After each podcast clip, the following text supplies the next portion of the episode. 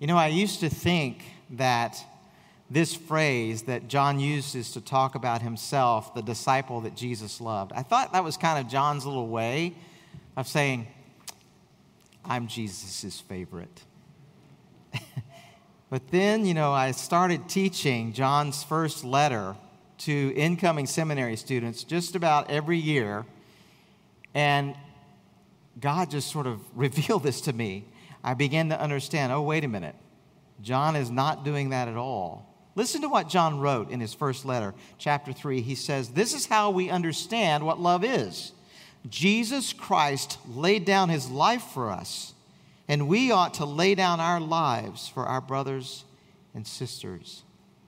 What John is saying with this self reference, the disciple that Jesus loved, is he's understanding something that Christ's love has changed him, has redefined his sense of purpose and identity. That the sacrificial love of Jesus has made him a servant, has made him a witness of that same sacrificial love. How do you and I experience the full extent of Christ's love? How are our lives redefined and repurposed and reshaped by His kind of love? Not just the sentimental good feeling of having strong affection, no, the action of sacrifice, the action of giving of our resources and giving of our time and giving of ourselves that show others who our King is, who our Savior is. Read with me, if you would, from John's Gospel, chapter 13, verses 1 through 5. Jesus knew the hour had come for him to leave this world and to go to the Father. Having loved his own who were in the world, he now showed them the full extent of his love. The evening meal was being served, and the devil had already prompted Judas Iscariot, son of Simon, to betray Jesus. Jesus knew the Father had put all things under his power, that he had come from God and was returning to God, and so he got up from the meal, took off his outer clothing, and wrapped a towel around his waist. After that, he poured water into a basin and began to wash his disciples' feet, drying them with the towel that was wrapped around him. Now, that phrase, love them to the end, I think is what you have in the ESV there, can also be translated, demonstrated the full extent of his love. What is the goal of Jesus' love? What is its full measure? What is its aim and purpose in our lives? Jesus showed them. You know, it's interesting, in John's version of the upper room, there is no emphasis on the bread. There is no emphasis on the wine. It was the same evening, it's the same account as we have in Matthew, Mark, and Luke, but his focus is very different. He doesn't focus on the words of institution. Instead, John focuses on washings. There's three washings that he talks about and that he describes that I want us to consider this morning. You saw there in verse 1, it says, The hour has come. You might remember that that's one of the things that's unique about John's gospel is you'll remember the wedding at Cana and Mary asked Jesus to turn the water into wine and how Jesus responds to her and says, "My hour has not yet come." Or with the Samaritan woman in John 4, the hour has not yet come, but it is coming when Messiah will be here and when people will worship God in spirit and in truth. And then when Jesus heals the paralytic in chapter 5, my hour has not yet come, but you will see the Son of Man raise the dead. And that's what happens in John chapter 11. When Jesus comes into Jerusalem, he's received as a king. Blessed is he who comes in the name of the Lord. Hosanna, God save us. Why? There's such excitement and electricity in Jerusalem at the time of the feast. The city is 12 times its normal size. Everybody who's anybody wants to be with Jesus. But he's a different kind of king. He slips away from the limelight to an intimate dinner with his followers to show them what kind of king he is, to show them the full extent of his love. First of all, we see that we can't understand his love unless we first experience the washing of regeneration. The washing of regeneration. Jesus' dinners weren't like the Pharisees' dinners. The Pharisees loved the rhetorical debate, they loved the uh, theological gotcha questions, they loved the VIP seats around the table. And Jesus loved to invite the tax collectors, the prostitutes, the sinners. He loved the conversation, the interaction. And it's interesting, the Pharisees were very particular about the washings that you must wash before you come to eat. Jesus really didn't pay much attention to the washings until this night. So when Jesus takes a towel and wraps it around himself and takes the basin, the disciples are watching. All eyes are on Jesus because now they have his attention. He's paying attention to the washings. It's interesting in John's gospel, there's an absence of parables. If you notice, there's no parables in John's gospel. That's another thing that's unique about it. But there's several living parables. And that's what we have here. Jesus is basically dramatizing what the kingdom is like by washing the disciples' feet. The living parable of John 13 is, is kind of like a cardiac crash cart. Jesus is shocking the system he's doing something that breaks everybody's categories. And the disciples have to reconsider what their understanding is of the kingdom, what their understanding is of the king. What is righteousness? What is the love of God? You see, not even an indentured Hebrew slave would wash people's feet. Back then, you know, there was really no sewage system, so, and the roads, there, were no, there was no paving. So when you came into someone's house, you needed your feet to be washed. But it was the work of an outsider, not the work of a Hebrew. But Jesus takes the initiative. He gets up from the table, he takes the towel. From the head of the table, he moves to the role of a slave to bridge the huge chasm between God and man. You see, if we're going to know Jesus and his love, he must take the first step. He must know us first. If we are going to get involved with Jesus and his kingdom business, well, first he has to make the first move and get involved with us. And so, to demonstrate the love of God, he washes their feet. Jesus moves into all those parts of our lives, our dirty feet, our dirty laundry, that we just assume cover up. But if we're going to understand the extent of his love, he's going to come. He's going to come to every dark corner of our lives. When my son Stephen was just a tween, he had a dog named Max, beautiful yellow lab and he just professed great love for Max. And, uh, and yet, whenever it came time for Max to get a bath, couldn't find Stephen. Where are you, son? Right? So one day I was leaving for work, and I said, Son, it's time for Max to get a bath. Uh, can you do that before I uh, get back home from work? Yeah, yeah, yeah, Dad. I'll, I'll take care of it. So, so as soon as I start driving into the driveway, I see Stephen run around the side of the house, and he still kind of has, you know, his regular clothes on. And there he is, chasing Max around the backyard with the hose. spraying from a distance. So every dad here knows the next move, right? So I take off my jacket. I start undoing my tie. I said, okay, Stephen, if you really love Max, we're going to have to get down and dirty. Come on, let's go in the house. We're going to put all of our dirty clothes on. We're going to take our shoes off because we're about to get wet with Max. And we would just sit down, grab a hold of Max, start soaping him up, start getting that shampoo all over him.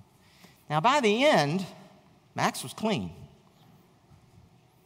And Stephen and I covered, covered with wet, yellow hair and dog stink, right? That's what Jesus did.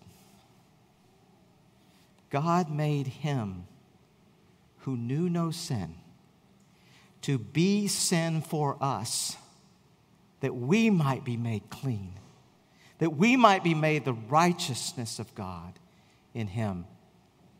If we're going to understand how much Jesus loves us, we must first experience the washing of regeneration. That was Luther's great breakthrough in 1516, 1517. He saw that his failed, dead heart needed a cardiac shock from the outside. He needed a health, a holiness, he needed life given to him. And he met the one who is life, the one who is love. Look back with me to John 13 and verse 6, where Simon Peter is still struggling with the shock factor. He came to Simon Peter, who said to him, Lord, are you going to wash my feet? Let me, let me read that part again. Lord, are you going to wash my feet? It won't happen.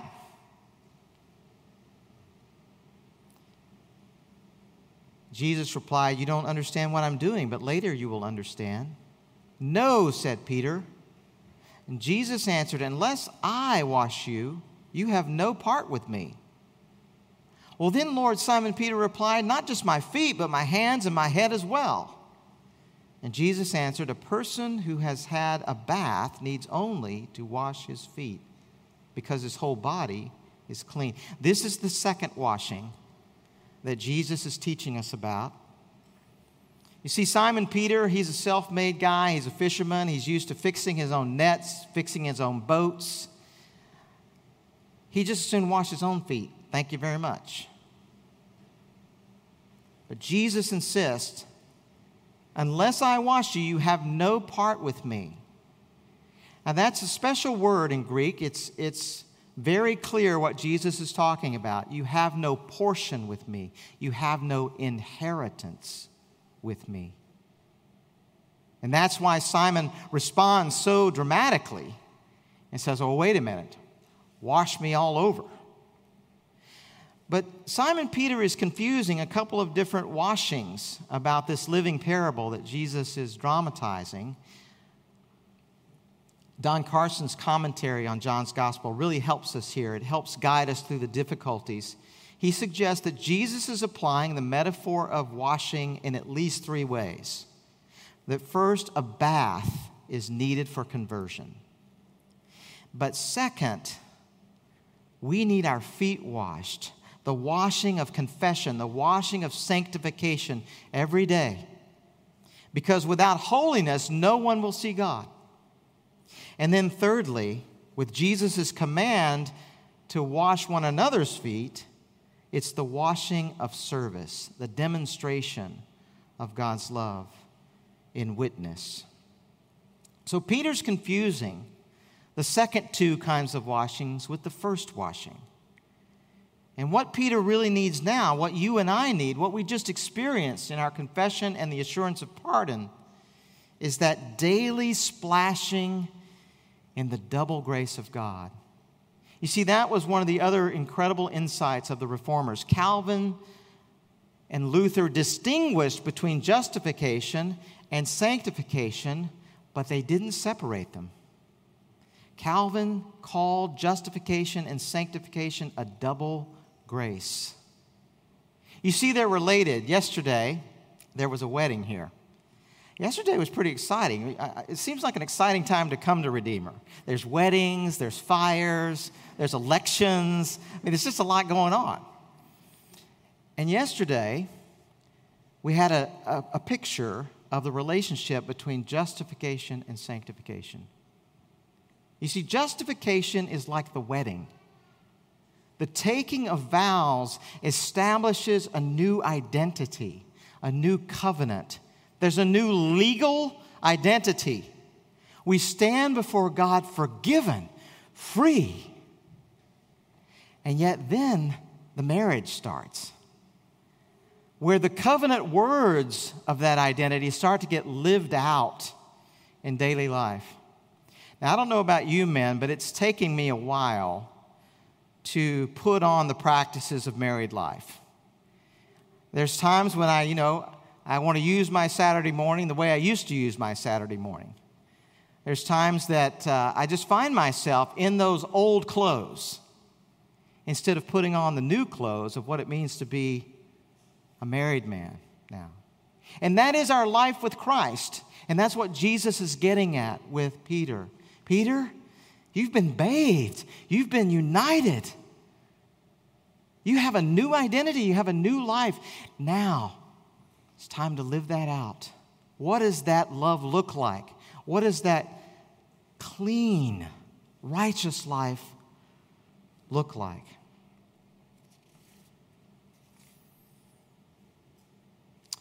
So, we experience the full extent of God's love when first we experience the washing of regeneration, and second, when we splash in the double grace of sanctification. John wrote elsewhere in this letter that I mentioned earlier if we confess our sins, he's faithful and just to forgive us of our sins and to cleanse us from all unrighteousness.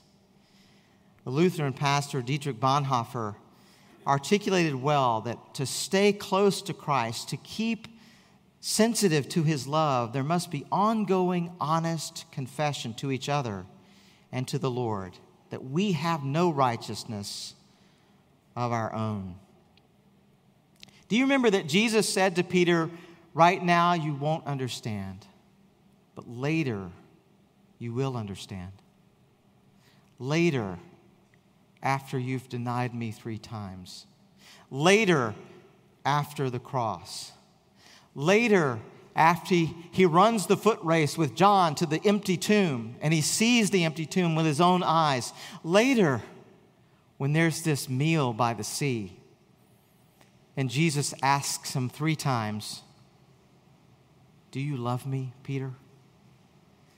And three times he says, Yes, Lord, you know that I love you. Like Peter, we struggle with measuring the full extent of Christ's love, with fully understanding.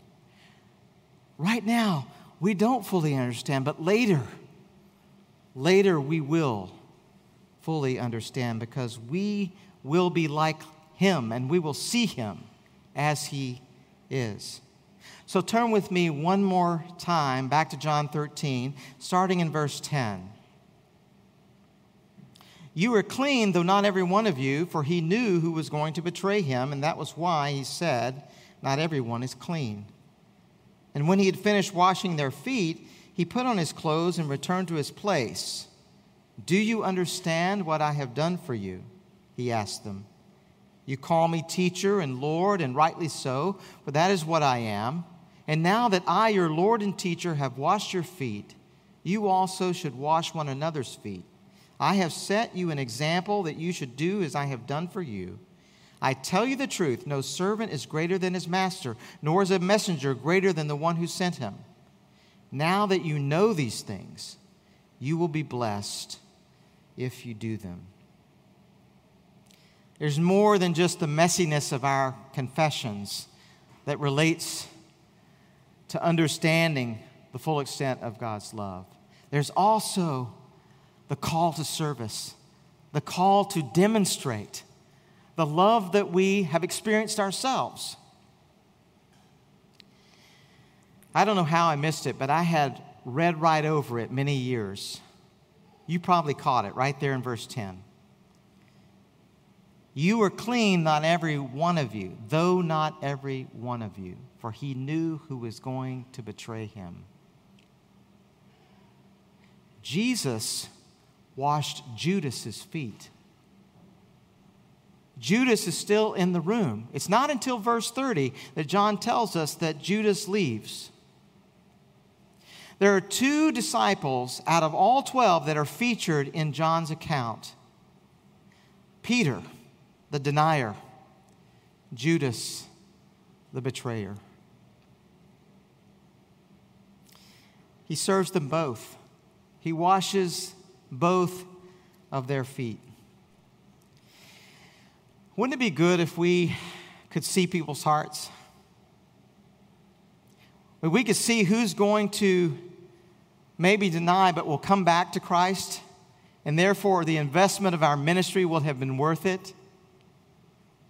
And we could see who's going to be the betrayer, and we just wouldn't waste our time with them. But Jesus sees both of their hearts, and he washes their feet. In 2016, I was on the faculty at Covenant Seminary, and I had a sabbatical. Uh, and Dr. Richard Pratt, who's the president of Third Millennium Ministries, said, Greg, I have a, a job for you. Will you use part of your sabbatical and come with me to Indonesia and to China? Now, let me just warn you if Richard Pratt asks you to do something, just beware. Just beware, there's going to be a lot involved. I had the privilege of going and seeing some of the Jumpstart workshops. Our Mandarin coordinator, Dr. Chin Biao, who's from Chengdu, had designed a system of eight courses, and the leaders of various house churches would come to these workshops. About 40 of them would, would come into Shanghai, and they come into a, a hotel that was owned by a Christian family, and for two days there'd be an intense focus on a course, on part of our curriculum. Not just the content of it, but that they would be trained to go back and to teach it in their home churches. And there was a, a man there by the name of David, that's his English name, who was a pastor in Beijing, and he asked me if I would go with him from Shanghai on the bullet train back to Beijing to see their clandestine seminaries, and he asked me if I would preach in the underground church. Now, I don't know what you think of when you think of the underground church in China, but I wasn't thinking of high rise apartment complexes. And there were five of them. And we Ubered into the complex together. And we're kind of brought into uh, the place where they meet. They had taken two different apartment flats and they had made them a place where seminary students could live and where church services could be held. And on that morning, prayer started at 8 o'clock, and everyone gathered. I mean, everyone came. And I was really struck by what they were praying about. They, they were praying like we were this morning for missionaries, they were praying for people who were sick, but they were also praying about the fact that this brother's business license was going to be taken away this week. How is he going to feed his family? This church that they knew about in Wenzhou, uh, their building was going to be bulldozed. How were they going to continue to meet? The seminary that I had the privilege of visiting, the faculty members had, I was in the meeting when they were deciding that they were going to have to meet at three different places because they were under surveillance. Year one students were going to meet at one place, year two students were going to meet at another place, year three students at another place. Entering in to the sacrificial love of the Savior with such a hunger to know more about that love and know more about that truth. I preached on this text at 9 o'clock, and then at 10 o'clock, we gathered into small groups. I didn't know that my sermon was going to be the topic of the small groups that morning. But I remember in the small group of brothers and sisters that I was in, David was translating, there was a Christian brother there. He kept repeating, Jesus washed Judas's feet. Brothers, pray for me. This tests my faith. Jesus washed Judas's feet. Brothers, please pray for me. This tests my faith. You see, they met in groups of 50 so they would know who's there by name. And yet, still, government spies had been planted in their midst. They'd lost and had to rebuild at least twice the gains that they had made before. And this brother was, was playing out the scenario and asking important theological questions. He says, Can we afford to close our hearts, to protect ourselves, and not to share the love of Christ that changes hearts? Judas, his feet were washed by Jesus. Brothers and sisters, pray for me because this tests my faith. How do we experience the full extent of Christ's love? First, in the washing of regeneration. Second, when we splash around in the double grace of confession and experienced forgiveness anew. But third, when we take the risk not knowing the hearts of our neighbors, of our coworkers, of the families at our kids' schools, and we risk demonstrating the love of Christ. And we wash our neighbor's feet because Jesus washed ours. Brothers and sisters, now that you know these things, you'll be blessed if you do them. Let's pray together. Lord Jesus, we praise you and we worship you and we thank you that your kingdom is not limited to one nation. That you are the King of kings and the Lord of lords. And because you emptied yourself of the glory of heaven, the Father has exalted you to his right hand and given you a name that is above every name, that at your name every knee will bow and every tongue will confess Lord, thank you that from the throne you poured out your spirit on this church, Redeemer Presbyterian Church, and you've given gifts. You've given a story of grace, a testimony. Lord, would you empower each one of us that we might understand your love more fully and that we might demonstrate your love to each other and to our neighbors, that your glory might grow not only here, but in Uganda, in China, in every nation, in every tongue. We pray in Jesus' name. Amen.